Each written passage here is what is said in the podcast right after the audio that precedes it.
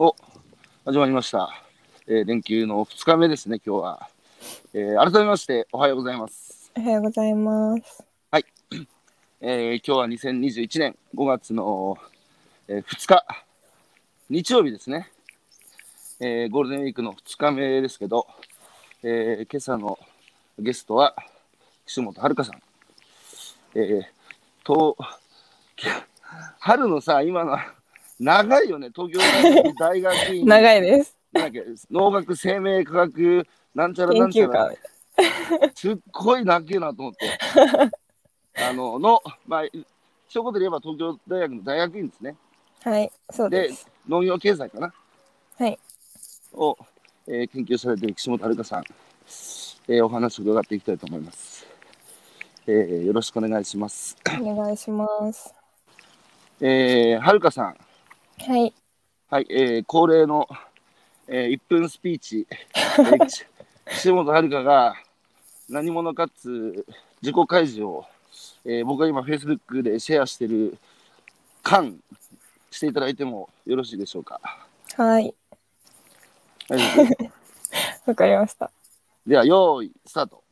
はい、えっと、今、修士の2年生で大学院で、えっと、農業経済勉強しています。えーっと、なんだろうな。りゅうきさんと会った話をすればいいかな。ああ、いいよ。えっとそれでそうですね。私すごく食と農業に興味があって、で、今年の、今年じゃない、去年の夏にお会いしたんですけど、なんかすごく気候変動とか環境問題にも興味があって、なんかそれでいろいろ悩んでいて、なんかひろゆきさんのやってる車座に、えっ、と、夏にお邪魔して、で、そこでお会いして、なんかよかったら47キャラバンっていう、あのー、47都道府県回るやつにおいでよって言っていただいて、行ったのが最初でした。で、えっ、と、そこから、それが最初だっけ？それが、そうですね。ちゃんとお会いしたのは最初です。あ、でも公演とかは私は勝手にお邪魔してましたけど、ひろゆきさんの。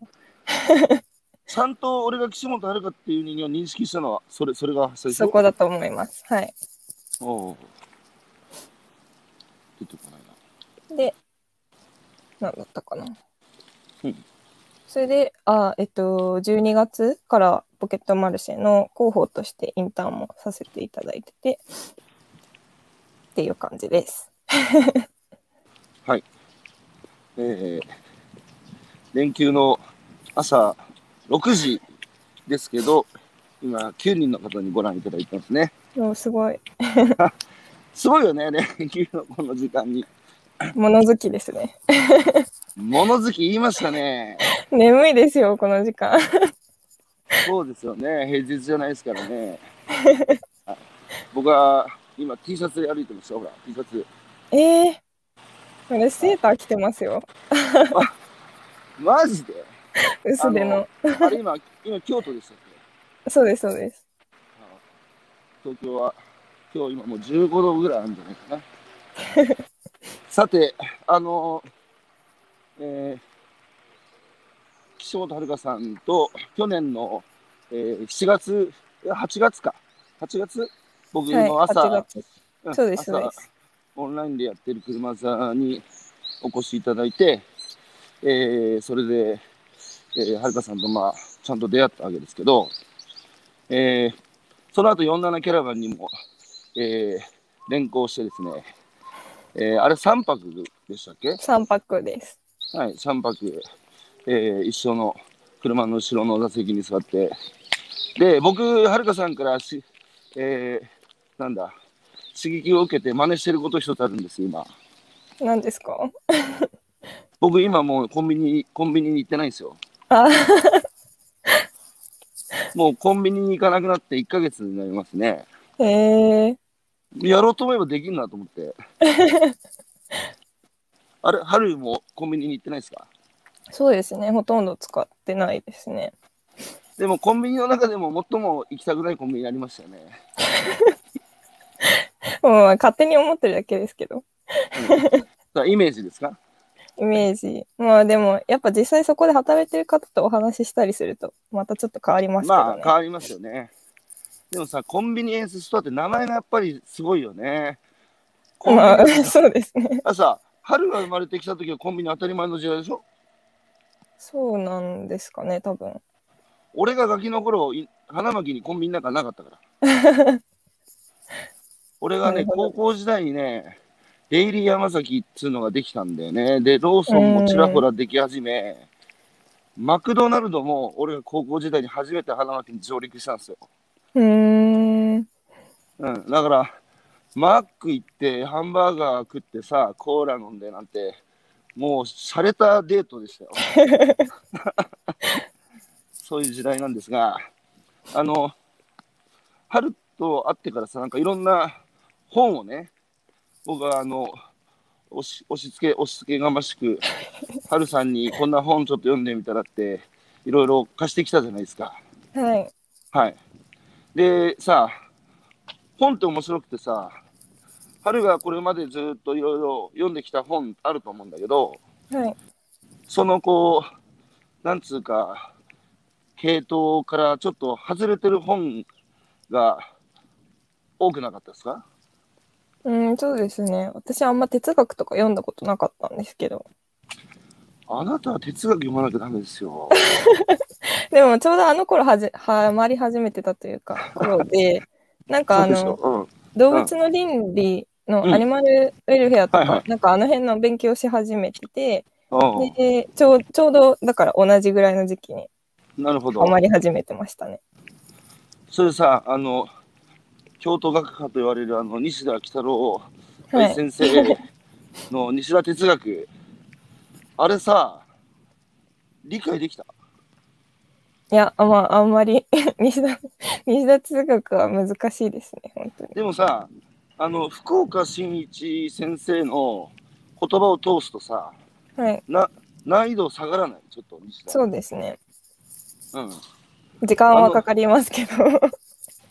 そう、あのさ、福岡さんとか西田さんの、あの辺の、あと、あれか、えー、生物の世界書いた今西金次さん？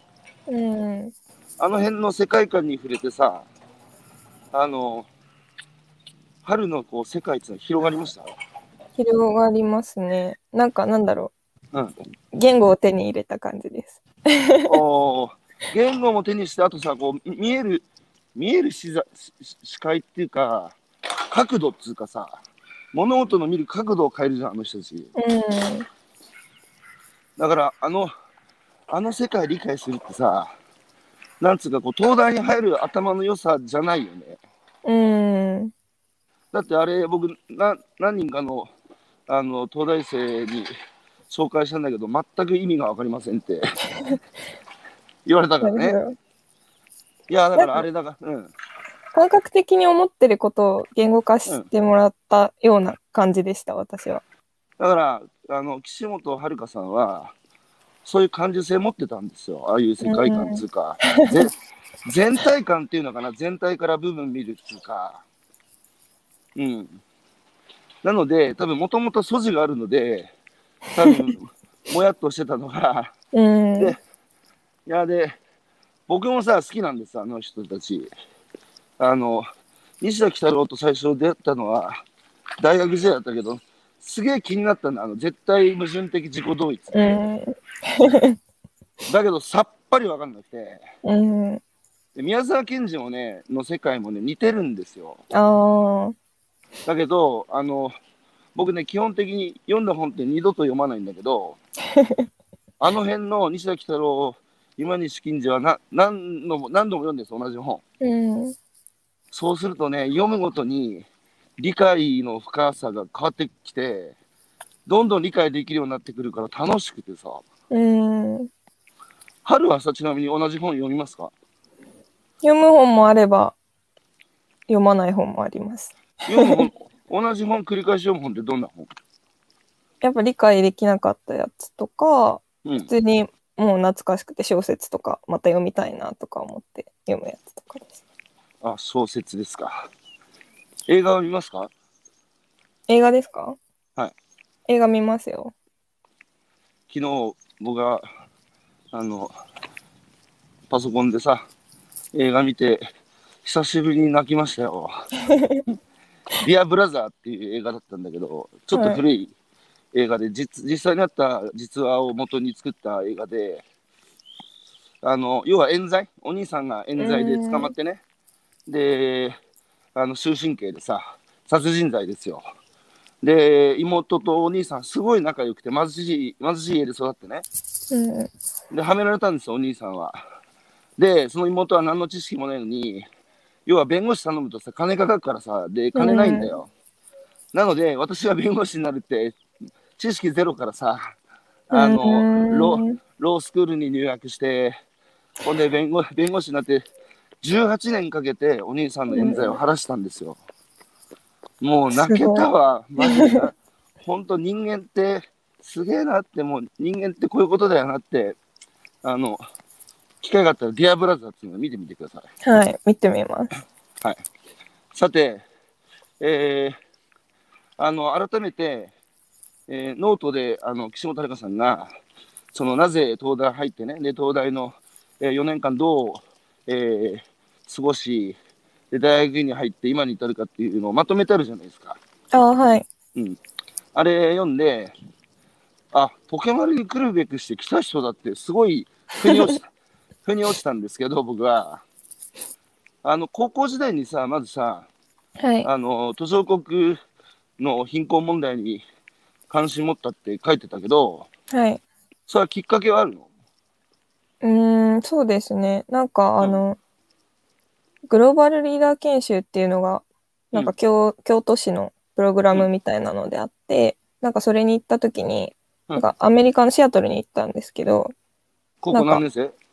えっと、高校2年生ですね。うん、うん。で、なんか、高校1年生の時に海外自体も初めて行って、その外の世界を見ることすごい楽しいなって思って、で、2回目の海外だったんですけど、うんなんかそのシアトルで、そのビル・ゲイツ財団がなんかやってる事前事業みたいなのの、なんか展示みたいなのをいろいろ見て、うんなんかその時に初めてその途上国みたいなのがあることを知り、なんかうん全然違う生活をしてる人たちがいるみたいなうんことを初めて知って、うんあ、そうなんだっていうのを思ったのが最初だったと思いました。なるほど。ビル・ゲイツ財団ね。うん。それで、そこから興味持ち始めて、はい。で、そういう問題に将来アプローチしていくときに、いろんなこと知らなきゃいけないと。うん。で、大学入ってから学部選べるっていう理由で東大選んだって書いてたよね。はい。そうですね。あれ、それさ、普通さ、普通の大学ってそうか、最初から学部決めなきゃいけない。そうです、そうです。それ京都大学も？そうです。兄弟も最初に決めなきゃいけない。あ、じゃあ、東大はあれか、文、なん分1とか分3とかそういうやつ。そうです、そうです。で、学部は2年から選ぶの？そうですね。そうなんだ。そそういうことか。これでまあ、どこに、どっちにでも、その大学入った後、さらにこう、スコープを狭めるときに、あの、最初は間口が広い方がいいっつうので東大行った。その通りです。意思決定を先延ばしにしてただけなんですけど。いやいや無理でしょ。高校時代にさ、自分の進路なんか決めれないですよ。うん。社会との接点ないですからね。そうなんですよね。うん。これで大学入って東京に上京してきた。はい。東京はどうですか？東京で暮らしてもう6年、7 6年ぐらい？いや、なんかびっくりしましたね。なんか京都って田舎だったんだみたいな。めっちゃ都会だと思ってたのに、なんか。いや、京都と、まあ京都の、京都にもいるだろうけど、うん。東京と比べたらやっぱ全然違うなと思って。なんか降り降りる駅ごとに街があるというか、なんかなんだろう。遊ぶとこ多くないみたいな思ったし、うんあと何ですかなんか2、3年経った時に自然がないなっていうことに気づき始めましたね。ああ、そう。なんか、なんかすごい、えっと、東京から外に出て帰ってくると、ああ、うんまた帰ってきてしまったみたいな、なんかその、そういう感覚があって、うん、初めてこう自然がないことに気づいたというか、あある暮らしが当たり前だったんだな、みたいな。いや、だからそれ相対化できたんですよね。そうですね。僕も18位で岩手を出るときに、こんなとこに残ったら俺の人生俺って本気でと 当時は思ってて、もう東京に全てがあるってやっぱ思ってたからね。うん。でも東京来て、やっぱ俺も2、3年してからさ、あの、登山にはまったんですよ。へえ。うん、あのあのよく北アルプス行って登ってましたけど、なぜかっていうと、僕やっぱ山で育ったんですよ。親父が山の人でさ、うんで僕もさ3歳からずっとスキーやってたんで、競技スキー。うんで、土日になればさ、山菜採りだ、キノコ採りだっつって、山連れてかれてさ、うん。でやっぱある時ふと山を干したら登る山がないんですよ、東京うって。ん。そうすると出るしかないんですよね。うん、だから何にも岩手にはなくて東京に全てあると思ってたけど来てみたらねえその都会東京という比較対象ができたことによってうん。逆に逆に東京になくて岩手にあるものにもまあ気づけましたよね。うん。それでさ晴れてさはいあの東京で大学キャンパスライフを始めで大学12年はあの地方とかさ途はい。上国にもあの NPO だとか大学のプログラムを利用して行ってたって話し書いてたけどどの辺行ったの？地方は。えっと、最初行ったのは種子島で、えっと、種子島。2年の時に高知に行って、うん。あと途上国はカンボジアとかミャンマー、うん。スリランカみたいなとこに行ってました。種子島何しに行ったの？種子島はなんかあの、うん。一次産業丸ごと体験できますみたいなプログラムで、えっと、と私は安納芋が食べたいっていう理由だけで行ったんですけど、まあそれからもう長いお付き合いしてるところですね。去年安納芋大変だったって聞いたんだけどあ、そうです、そうです。元腐れ病っていう病気で、なんかなかなか大変だったみたいで、収穫も全然できなくてっていう話だったんですけど。あの病気ってさ台湾にある病気だって聞いたんだよねうん、なんか、もともと日本にはなかったみたい。そうだよねだからそこにも気候変動の足音うん、が聞こえますよね。そうですね。今でも継続してんだ。種子島の人たちのそうなんですよ。なんかあの、うん。えっと、大学の文化祭で安納芋う、4年間売ってて、えー、私が いつも企画してやってて、安納芋食べてほしいと思ってて、いろんな人に。さつまさつまいも好き。あ、お芋好きです。焼き芋が、もうほんと、安納芋が好きですね。しかしさあの関係性人間の関係性ってさはい。面白くて回数重ねるごとに育まれていくんだよねうん。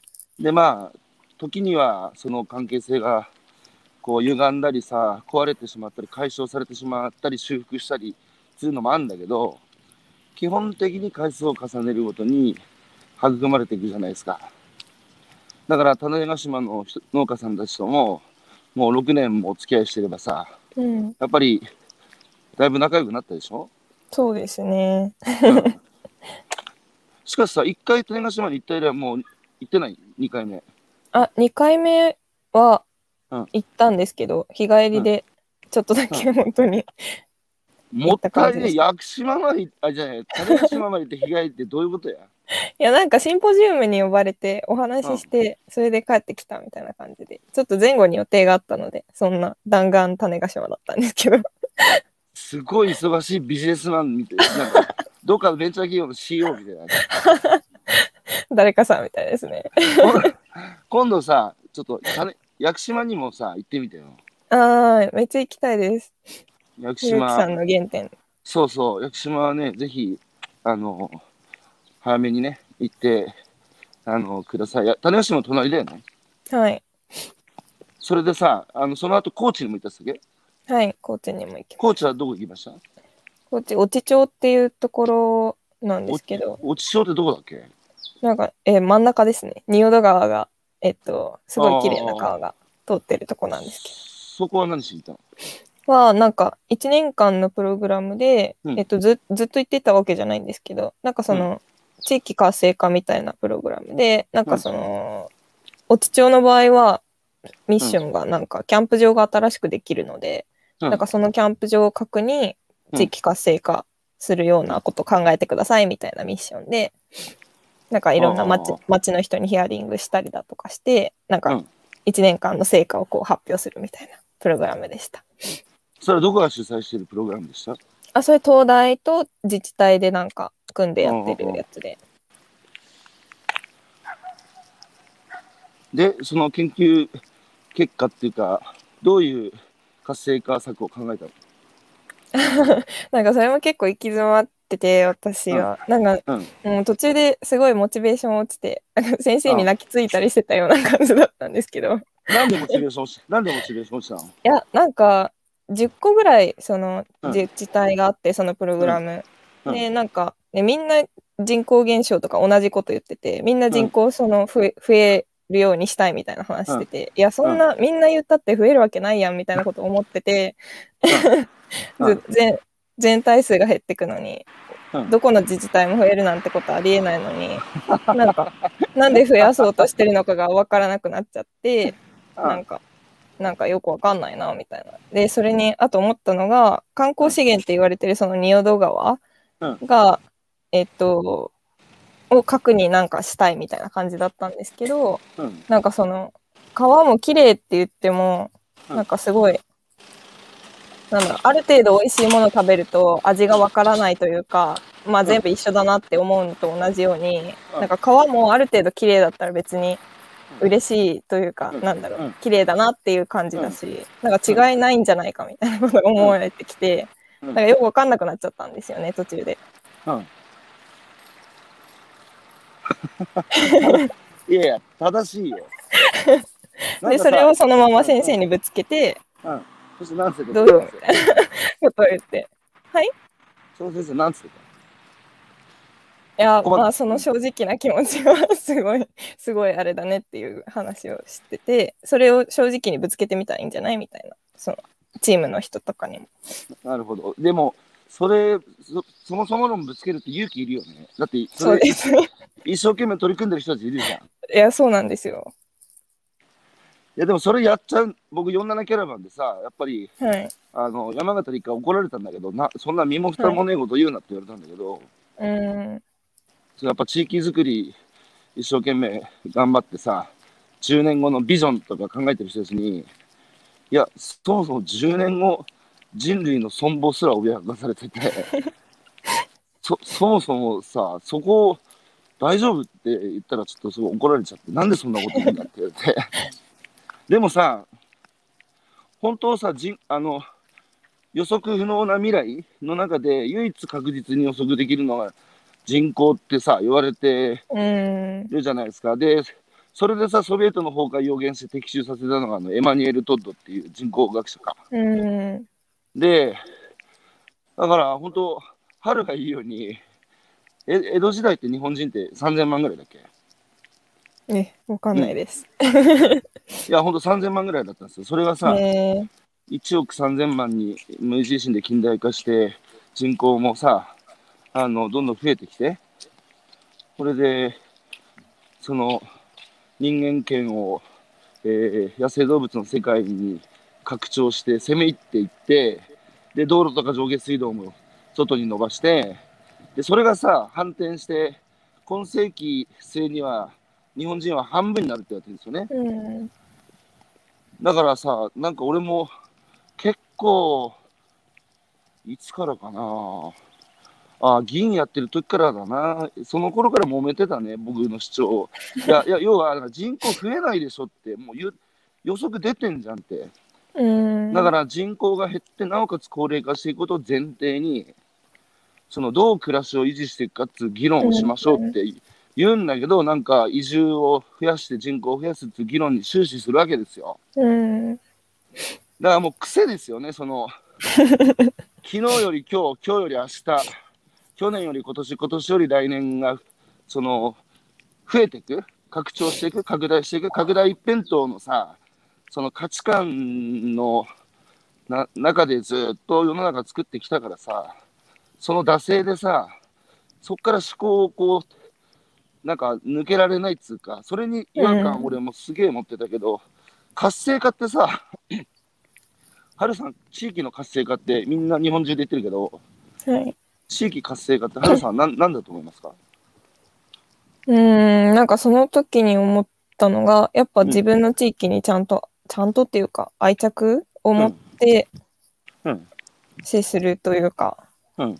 ことなのかなと思って。やっぱ地域の人がいいって思わないと、うん外から活性化とか言っててもやっぱしょうがないので。なんかやる気のない自治体は別にやらなくていいというか、うん。ないとこはなくてもいいんじゃないかって 思ってましたね。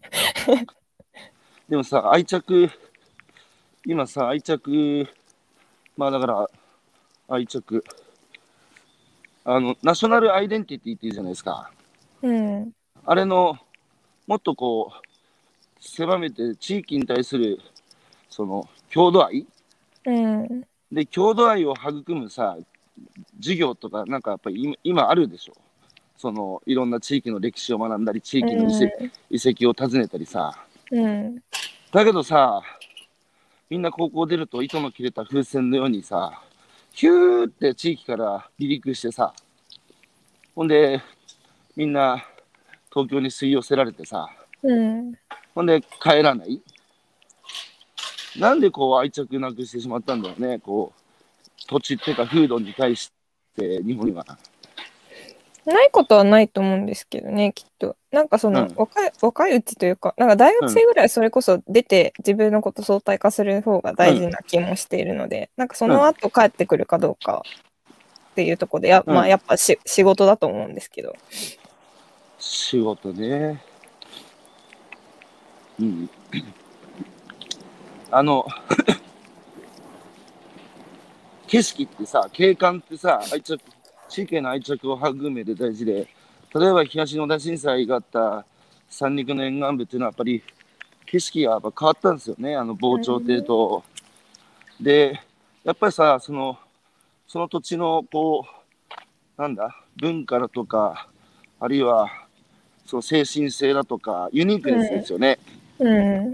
それってやっぱりその、その土地固有の自然に紐づいた、そこに手入れをしてきた人たちが作り上げてきた景観があったのに、それがあの人工物に覆われてさ、うん。そうするとやっぱメンタルやられますよね。うんやられ蝕まれるっていうか、まあ、いずれ、いずれ、その、ね、大変だね、春。あの気候変動の問題も考えなきゃいけないけど、この、ね、地方の、えー衰退っていう問題も考えなきゃいけないし、愛着の問題もあるし、うん。たくさんあるけどさ、その中でさ、その大学1年の時に、はいスコこうスコープをぐっと狭めていった時に食に行ったわけでしょ？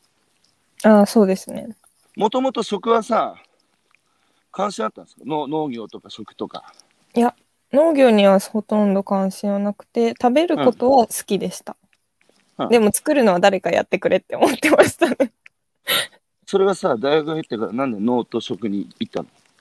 うん、やっぱその種子島で最初に農業を見て、その後もいろいろ途上国行った時に、やっぱ、うん。えっと、そなんだ、食べ物を作るっていうことと食べるっていうことと、なんかうん。どれ,、どれも人間にとって根本的なものだなっていうのをすごく感じて、うん。うん。あとなんかその言語が違ってもうん。一緒に楽しめるし、うん。ね、途上国っていうその不安な環境にいた時も、うん。食べることだけはやっぱ楽しくて そのよりどころみたいになってて自分の。うん。なのでなんか大事なものだなっていうのをすごく感じたっていうのが最初でしたね。だから人類、人類のすべての人がやってる共通のことだから、共通言語だよね、こ食べ食事っていうのは。そうですそれでさ、ね。はいそのいろんな食べ物のその、ん3年生になった時に今度、えー自分でやってみたんだっけ、農業。えっと畑それ4年生ですね。4年か。3年の時は、あ、3年の時はフードロスか。あそうですそうです。フードロス、あ、あれだ。途上国の問題、貧困の問題考えるときに、別に途上国だけ考えるんじゃなくて、その大元っていうか間接的に先進国もそれに加担してるんだから、まず自分たちの国どうどうにかしろやっていう発想になったのはなぜですか？うーん。なんかまあ向こうの人に言われたっていうのもあるし。え、向こうの人になんて言われた？いや、なんか、何、何、その、途上国のために何ができるんだろうっていうことすごく考えてて、でもよくわからなくて、なんか、き一回聞いたことがあって、日本がどんなことできますかみたいなこと聞いたときに、うん。まず日本のことやってくるって言われて、で、なんか、あまあそうだよなっていう部分もあったし、正しい。あとはなんか、なんかドキュメンタリーかなんか見たときに、うん。なんかそれ確かふ服のやつで、ザ・トゥルーコストっていうなんか服のあれで、私たちが着てるようなそのファストファッションって言われるような、うん。なんか服とかを作ってる人たちのこう生活みたいなのをやったドキュメンタリーで、なんかそれ見て、あ、自分の買ってるものがうん、その、その人たちの生活と密接に関わってるんだなっていうのを、なんかこううん初めて知って、うん。自分の買う行動とか、うん自分がどうするかっていうのを考えなきゃいけないなっていうのを、うんの認識ができ始めたのがそれぐらいでした。ああ。だそうやってどんどん、あの、大量生産、大量消費、大量廃棄、入り口が大量生産。で、さあ、出口が大量廃棄で、うんそのい入り口と出口にいろんな問題、だって大量に生産するためには資源を搾取うん搾取搾取しなきゃいけないし、廃棄は最後ゴミの問題あるから、うんそこがグローバル化したんだよな。うんで、間接化されて、で、その、えーあの、ほ切っ先でいろんな人たちが苦しんでるのとの自分たちの生活の関わりが見えないぐらい間接化されたんだよな。うんだけどそこつながってるじゃんってことに気づいちゃった。そうですね。結構でもそれわかねあのた多感なに20に二十歳の、えー岸本遥さんにとっては衝撃だったんじゃないですか。うん。だって自分も考えちゃったでしょ。いや、そうなんですよ。ちょっとショックですよね。俺もでもさ食のことやってんだけど服に関してはユニクロで買うからな。ああ。うん、食食以外のかことに関してはだって他他も全て一緒じゃん。うん。そうですね。難しいですね。鎖国するのが一番いいんじゃないか？また言ってますね。鎖国。だって鎖国、まあいいや、この話したらもう聞いてるから。それでさ、あの、3年生の時に、あ、あの、長野県のさ、えっ、と、い伊那市で農業やってる宇野さんの、俺が書いた記事見せたっけ、ななんでしょう？見てないかもしれない。その人も国際支援若い時やってたんだけど、確かフィリピンのミンダナオ島かなんかで祈願の問題あった時に支援しててね。ほんで、日本の高校生連れて、えー現地の高校生と交流させて、えー日本の高校生にね、質問させたらしいんで、私たちに何ができますかって言ったら、フィリピンの子供に自分の国なんとかしてくださいって言われたのを、彼は聞いてね、衝撃を受けて、うん。それで国際支援の仕事を辞めてね、長野に行って有機農業を始めたんですよ。うん。うん。そういう人の話、まだ俺言ったことなかったっけ？初めてな気がします。あちょっと後でこれ終わったらその記事を送りますよ。はい、ぜひ。それで、あの、どんどんこうスコープが狭まってきましたけど、これでまあフードロスの問題か、なんでこんなに食い物を捨ててんのかっていう。うん。なのに外から、あの、換金作物、海外のじ人件や安い国に作らせて輸入して、いるのかっていう、いろんな矛盾をに突き当たっていって、で、4年で今度は自分で実際に畑借りて野菜作ってみた。そうですね。楽しかったですね、本当。楽しいよね。楽しいよね。めちゃくちゃ楽しいです。俺もね、枝豆最初作った時で楽しかったんだよ。うん。しかもめっちゃ美味しいなと思って、なんかうん、いろいろ作った？結構いろいろ作りましたね。30品目ぐらい多分。あ、いいきなり広広げたね。あ、なんかえそういうあれだったので、市民農園のなんかそれは市民農園で個人的に借りてやったの？個人個人で、はい、一人で 月1万とかですよ。なかなかしますよね。一人でやってたの？一人でやってましたね。やっぱ変わってんな。なんか友達とやるとか大学の授業でやるとかじゃなくて一人でやってた。一人でやってましたね。しかもでで電車で通ってました。電車で通ってた。でさと、え、で、作物の作り方はどう、何？ネットで調べた？あ、なんか、えっと、アド、アドバイザーみたいな人が農あいるんだ。その人に教えてもらってやるみたいな感じでした。それ何？マイファームのあの貸し農園じゃなくて？えっと、シェア畑って貸し農園であし、シェア畑ね。はあ、はあはあはあ、それで実際に自分で体を動かして作ってみて、で、美味しかっただろうけど、あとやっぱり農業の大変さっていうのは、まずさ、食べ物の裏側の農家さんに出会って、いろんな話聞いて知って、で、今度自分でやってみたらさ、うんやっぱり、もちろん表面ペロッと舐めた程度とはいえ、農業って結構大変だなっていうのは、その時も理解した。しましたね。いや、なんかネットかけがめっちゃめんどくさいなと思って、なんかこう、虫虫来ないようにこうやったりするんですけど、でもめっちゃ入ってくるし、なんか、うん青虫に私のやつほとんど食べられちゃったこととかもあって、なんか、おいおいって感じでしたね。それ分かるとさ、簡単にさ、はい。なんかオーガニックがいい、無農薬がいいって、なんか軽々しく言えなくなるよね。うーん、まあそうですよね。僕ね、勇気か、えー勇気じゃないかっていう裂け目よりも、作る人と作らない人の裂け目が圧倒的な断絶だと思ってて、うん。そこを埋めない限り、なかなかこう、オーガニック、日本のオーガニック市場がさ、まあ、いろんな背景があるけど、そのやっぱり頭打ちしてなかなか広がっていない背景、うん。あの、あれ？これ無農薬で農薬使ってないんだからその分安いんですよね？みたいな無知な質問？うん。が出てくること自体が、もうやっぱりだって観光農業だってさ、大変だねさ、食べ物作るっての農薬前だってさ、うん。そのことが分かれば、もういかに無農薬が超絶大変でね、手間かかってるかって分かったらさ、ちょもうちょっと安くしてくれませんか、ちょっと高いですねっていう言葉出てこないと思うんですよ。うん。うん。まあ、この問題もまた地雷原なので。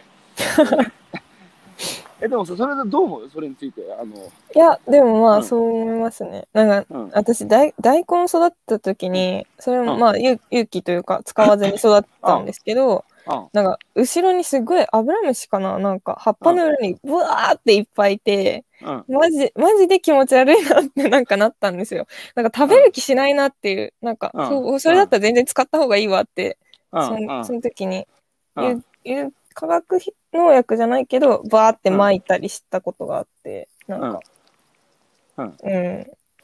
いや、食べる気しないなって感じでした、本当に。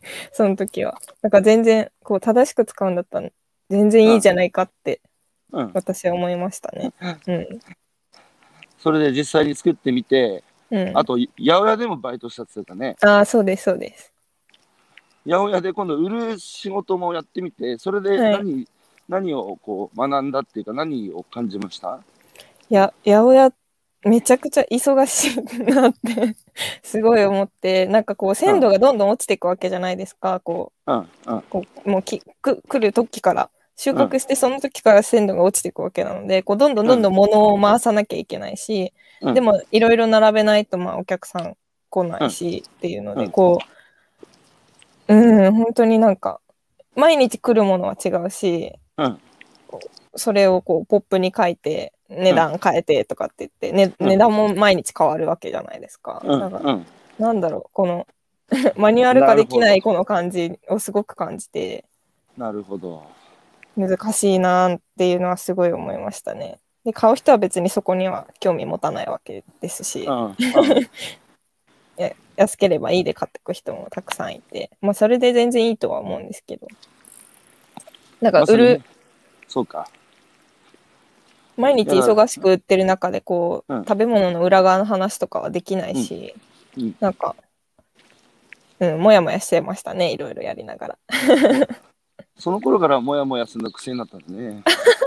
いつももやもやしてますよ。それそれでさ、あのー自分で農業やってみて、で、八百屋で野菜売ってみて、まさにこう、絶え間なく変化するさ、自然の世界が相手だから、相手だからこそ、そうやって常に売り場でさ、あの、うんその変化に対応しなきゃいけないですよ、毎日。うんうんうん。で、あともう一つなんだけど、やったの、八百屋と農業を体験するのと、あねあと CS CSA 農家か。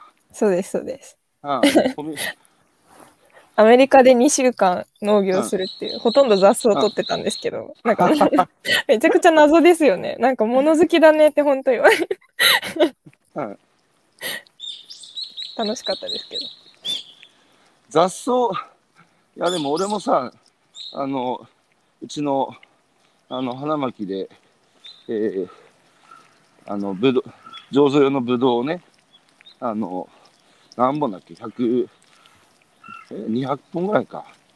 あの、雑草、いやーもう僕も雑草取りやってみて、ほんと除草剤巻きてえって思ったからね。マジで。ほんとさ、すごいよな、あの雑草って。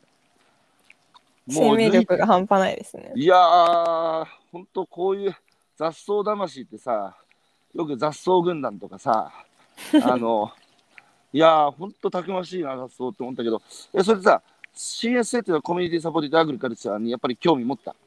興味持ちましたね。いや、し初めて知った時も感動してました。もう本本読みながら、わーと思って。いやー、なんか僕僕とハルさんはやっぱ出会うべきして出会いましたね。僕はね、東日本大震災の後、その事業を立ち上げようと思うときに、うん何し何しようかなっていろいろ悩んでるときに、ある人に紹介されたのが CSA の本だったんですよ。で、僕はやっぱ知るのが遅くて、その時に初めて、すげえな、こんな、ししかもこの CSA の最初がね、えー原型が日本の定型だっていうのも知って、うんなのにさ、なんか軒先化して思いは取られるじゃないけど、アメリカで広がって、日本はさ、その後なんか CSA 的なものはあまり広がらなかったのを聞いて、おもしこれだと思って、だから CSA なんですよ、やっぱり。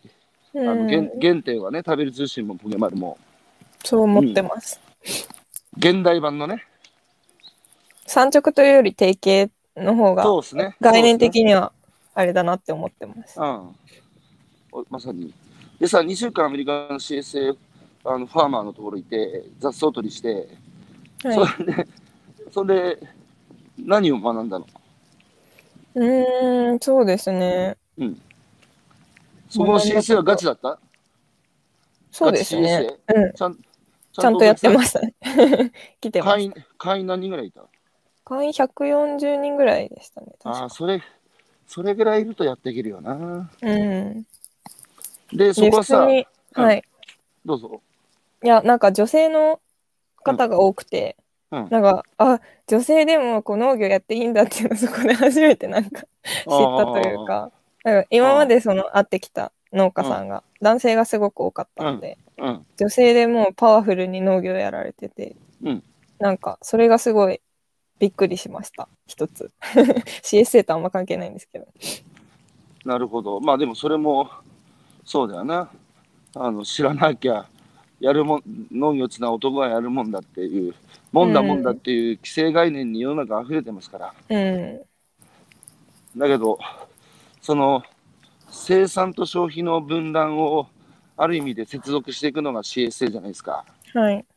そこで可能性は感じた？やっぱり CSA 的なものがいろんな問題解決していく手がかりになるなっていうのはああった？うんうん、それはすごく思いましたね。自分自身でもそのやっぱなんかやってみて思ったのは、ああなんかやこういう生活いいなってすごく思ったし、うん。だから来てる人たちもその週1回のピックアップって言ってこう取りに来るやつで、うんえっと農場で遊んで帰るんですよね子供たちとかと。なんかそれもすごくいいなって思って見てたし。なるほど。えー私は雑草と虫を敵としない自然農をやってますが、えー雑草と共存する方が餌大きくなりますよ。まあ人間も一緒ですよね。あの人間も温室で育てると、ね、なかなかひ弱になっちゃうけど、うんね、あの厳しい、ある意味で厳しい環境で育つとたくましく育つからな。うんでも難しいですよね、今の日本社会でさ。まあでも受験競争があるのか。ああ。春もでも受験は熾烈な受験競争を勝ち上がってきたわけでしょ？そうですね。いつから？いつから塾行ってた塾行って、あ、でも小、中学受験もしてたので、結構。ちっちゃい時からですね。小5小学ぐらいか。小5から中学受験で中高一貫？なんか結局公立に行ったんですよね。うん落ちたっていうのもあるんですけど。じゃあ3回受験した中高大って、あ、そうです、そうです。うん、勉強はあんま嫌いじゃなかった？勉強はすごい好きで、塾自体も自分で行きたくて行かしてもらったところがあって、あー。なんか学校の勉強じゃ物足りなかったっていうか。すごいですね。ちそれは何？あの何が楽し物足りない？出来が良かった？なんか、てか、うん。小学校、私転校して3つ行ってて、うん。こう、み3つ目の小学校、京都に来た時に、なんかこう、今までのとこの方が面白かったなっていう感覚があって、うんなんかもうもうちょっとやりたいみたいな、物足りない感じがするみたいな話うん、。なんかそその不足を補うために塾行ったのねそうですね。それでさ大学4年で CSM も経験しでさて就活って周りが就活始めるわけでしょうん。もう選択肢に就活はなかったですか？いや、ちょっとやってましたよ。そうどのどの辺？あの業種で言うとあ、でも農農業とか食とかですね、やっぱり。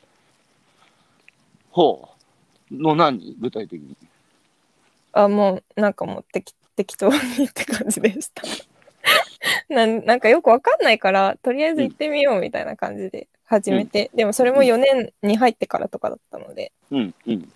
なんかまあ、うん。いだけど途中で断念してなんで院に進学することにしたの？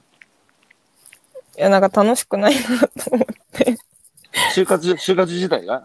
うん、実態もだし、なんか私の言ってることあんま通じてる気がしなくて、その世界がどうとか、フードロスがどうとか話を。あそれ面談ね？あ面談とかで話すときに で、君はここじゃない方がいいみたいなこと言われたり、君頑固だから多分ここ来てもなんかこう、なんか、あれだよみたいなこととか言われたりして、いや、私もそう思うんですよね、みたいになって、いやーウケるないや俺が新聞社を100回以上全全滅した理由今ちょっと分かった気がするわ俺もなんか 面談ではい。なんかね君はここじゃないような気がするっていつも言われてが あと頑固でそのさなんかさ世の中はさあのなんだ、えー創造性あふれる多様なね、えー人材を求めるとかって言ってるけどさ結局創造性あふれる多様な人材ってめんどくさいよね。めんどくさくない？そんなやつ取るの？だって言うこと聞かないんだろそ,、いつ。うん。いやーだから僕もねほんとなんかすごい共感しますわ。それでまあ大学院に進む。で大学院はもう農業の農業経済？はい。あ、まあ、同じ研究室でそのまま行きました。ね。同じ研究室で。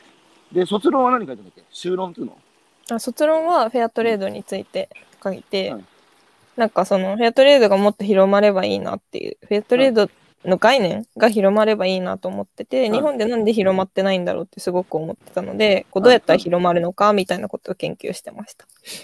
その卒論のけ結論結論めいたことは何だったの？は、なんかその関心のある人に対しては、こう、うん。情情報というか、そのフェアトレードってこういうものだよみたいなことを言うと、こう、購買行動に、うん。うん。だ支払いすしたいと思う金額が増えるだったんですけど、関心のない人は別に対して何もないっていう。うん。なそれはさはい。それは同情から？うーん、理由はいろいろだったんですけど、うんまあ、なんだ、その、えっ、と、途上国の支援がしたいとか、うん環境問題とか労働問題とかに関心があったりとか、なんかまあいろいろだったんですけど、なるほど。だその関心、その関心はさ、どっから生ま生まれるんだろう？その、そうなんですよ。あ、それが今回の修論か。うん、だったんです。あ、だったんですってことは過去形だから、ちょっとそのこう 構想は崩れて、ちょっと練り始めてます、また。やり始めた。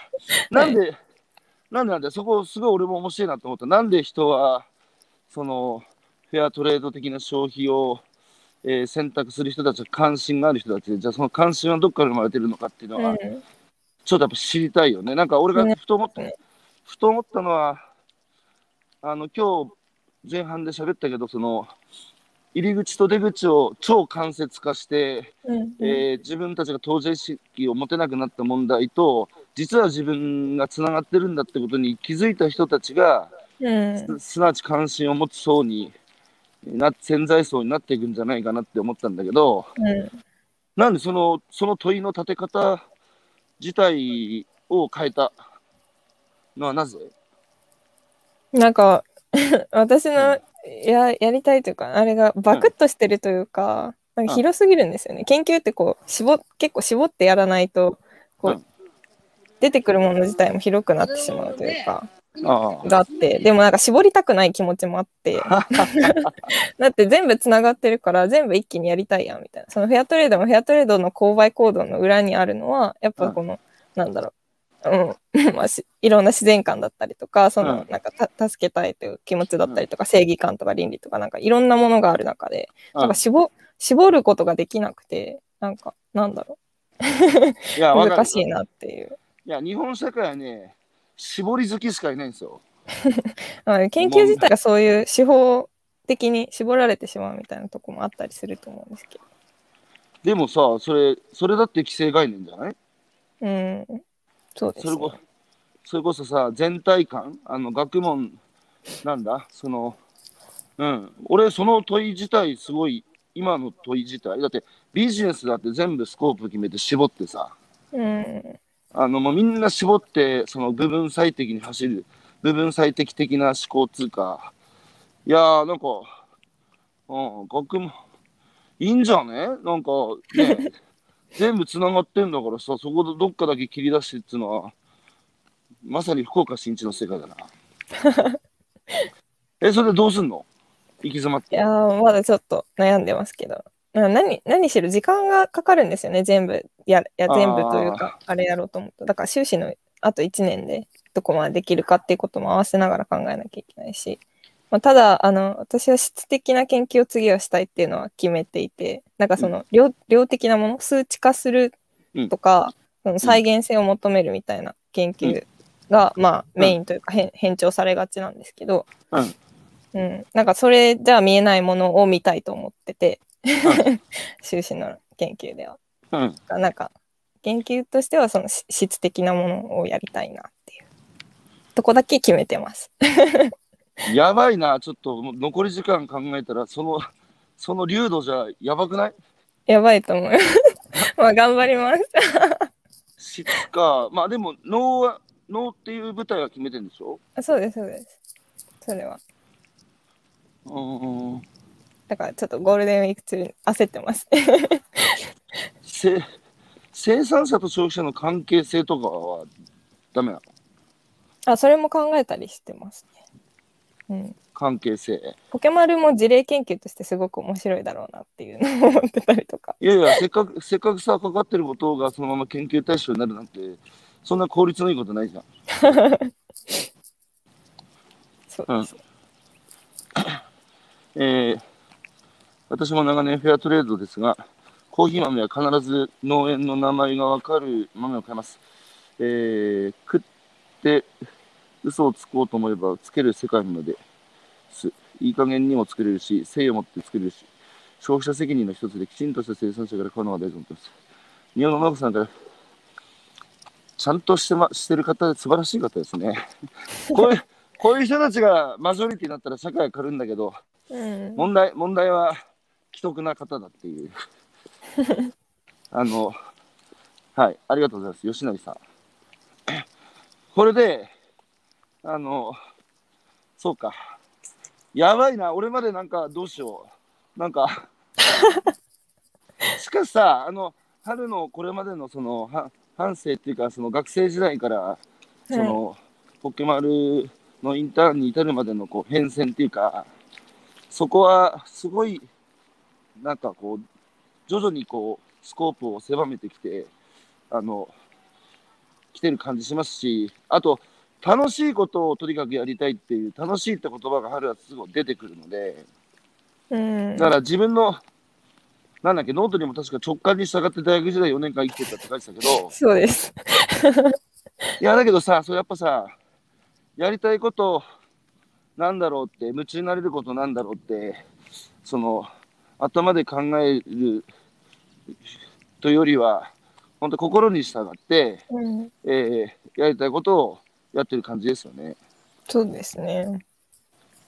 だって夢中になれることってさ、探して見つかることじゃなくて、人好きになるのと一緒じゃん。気づいたらなんかうん夢中になってたとか好きになってたっていう。うんうん。だから好きになることも夢中になることも頭で探すことじゃないよね。そうですね。心ってどこにあると思いますか？え？難しい問いですね。残り5分で話すようなことじゃない気がする。心。どうだろ心が苦しいってさ、うな。うん。だってさ、それこそ若い時は失恋したりすると心が苦しいじゃないですか。うん。だけどそれってどこが苦しくなるの？どこだろう。頭ではないですよね。失恋して心苦しくなって頭痛バファリンは飲まないよな。まあ頭が痛くなる人もいるのかもしれないけど、うん。なんだろうね。なんか胸のあたりのような気がしない？うん。こう、キュンとするとかもそうだしさ、こうドキドキするとかもさ、心ってね、面白い人は一つの壮大なテーマですよね。おそらく、うんハルさんの背後にある本棚のところにも、それをテーマにした本が置かれ置かれてるような気がしますけど、そうですね。あの、何度かさ、大学時代にや闇の中に入ったじゃないですか。はい。それはさ、高校時代はさ、毎日学校行かなきゃいけないし、うんで家で暮らしてるからさ、うん。その闇に入る機会があまりその手前で終わってたんじゃない？高校時代って。うん。っていうかなんかもう毎日忙しすぎて何も考えてなかったです。えで社会のこともよく知らなかったし。ああ。でさ、大学入るとさ、やっぱ自分の時間手にしてさ、うんで。社会社会との接点もできて現場に行けしさ、うん。で、そうすると深みにはまって、迷宮、迷宮入りすることになったわけでしょ？そうですね。その通りです。それ、1回目、大学時代入って、あれ、き去年の夏気候変動でもやもやしまくってたのは、はい。あの、なんとか抜けたわけでしょ？はい。うん。で、最近もなんかままたもやもやしてたけど、それも抜けた。ああ、はい。一応。あのね、そのもやもやは、一生晴れないと思うよ。うん、そうですよね。繰り返してますよね。でさ、そのもやもやでさ、上がったり下がったりって、この振幅が徐々にやっぱり、そそう狭まっていくっていう、それこそ心ですよ。うん。こ心を整えて、その問題にどう向き合うかっていう心次第だからさ、それが、あの僕もいいまだにさ、こう落ちたり上がったりしてるけど、昔よりはその振幅、明らかに狭まってるんですよ。うん。なので、いいんです、落ちることがあっても。うん。その、いや、落ちるとさ、作口暗暗号の堕落論じゃないけど、人間は落ちきる ところまで落ちて初めてさ、自分を自分で救うしかなくなるって。うん。だから落ちる自分もさ、受ける受け止めればいいんですよ。あとそこに低下してくれる人たちもさ、あの、いるだろうからさ、暗闇からさ、そのモヤモヤをさ、すごい大事にされてるじゃないですか。はい。あの、答えをを出さない？はい。答えを出さないっつうか、だって答えないんだから、あえてないと問いに対して、なんだっけ大事にしてる原則、もやもやをもやもやしたまま受け止めるだけか。あ複雑なことを複雑なまま受け止めて、ああで、問うことをやめないとかですかね。そうだそうだ。それは考えやっぱり、うん、考え続けることに意味があるのかなと思ってるので。うん、うん。そうだそうだ。そうそう、それそれ。あの、予測される未来と現実の間に開きがあるときに、そう、考え続け、行動し続けることが人間の生きる意志ですよ。はい。ね。はい。えー、なんか、修論の土台を、えー揺らぐ土台を構築するのに、忙しい春さんの時間を1時間も奪ってしまって、だけどあれですよ、最後に、あの、迷った時は、はい。横とか前じゃなくて、後ろ見た方がいいよ。うーん。よ横見るっつうのは、ね、あの比較するってことだし、前見るっつうのは、まだ来てない未来見るってことだけど、やっぱりおぎゃって春が生まれてから、えー今に至るまで二十何年間の人生は、俯瞰してみると一本の線で、それは世界に一つの線だから、そしたら次の一歩はね、その、後ろ振り返った時に一本の線になってるから、その延長線上が次の一歩ですよ。うん。だから研究するテーマだってそこの延長線上にあるはずですよ。見つけます、頑張って。はい。あの、海の苦しみで大変だと思いますけど、見つけてください。はい。はい。ということで、えー、1時間お付き合いいただいてありがとうございました。こちらこそありがとうございました。はい。じゃあ、ね、今日も、はるさん、良い一日を、充実されはいて一日を過ごしてください。はい。ひろゆきさんも。はい。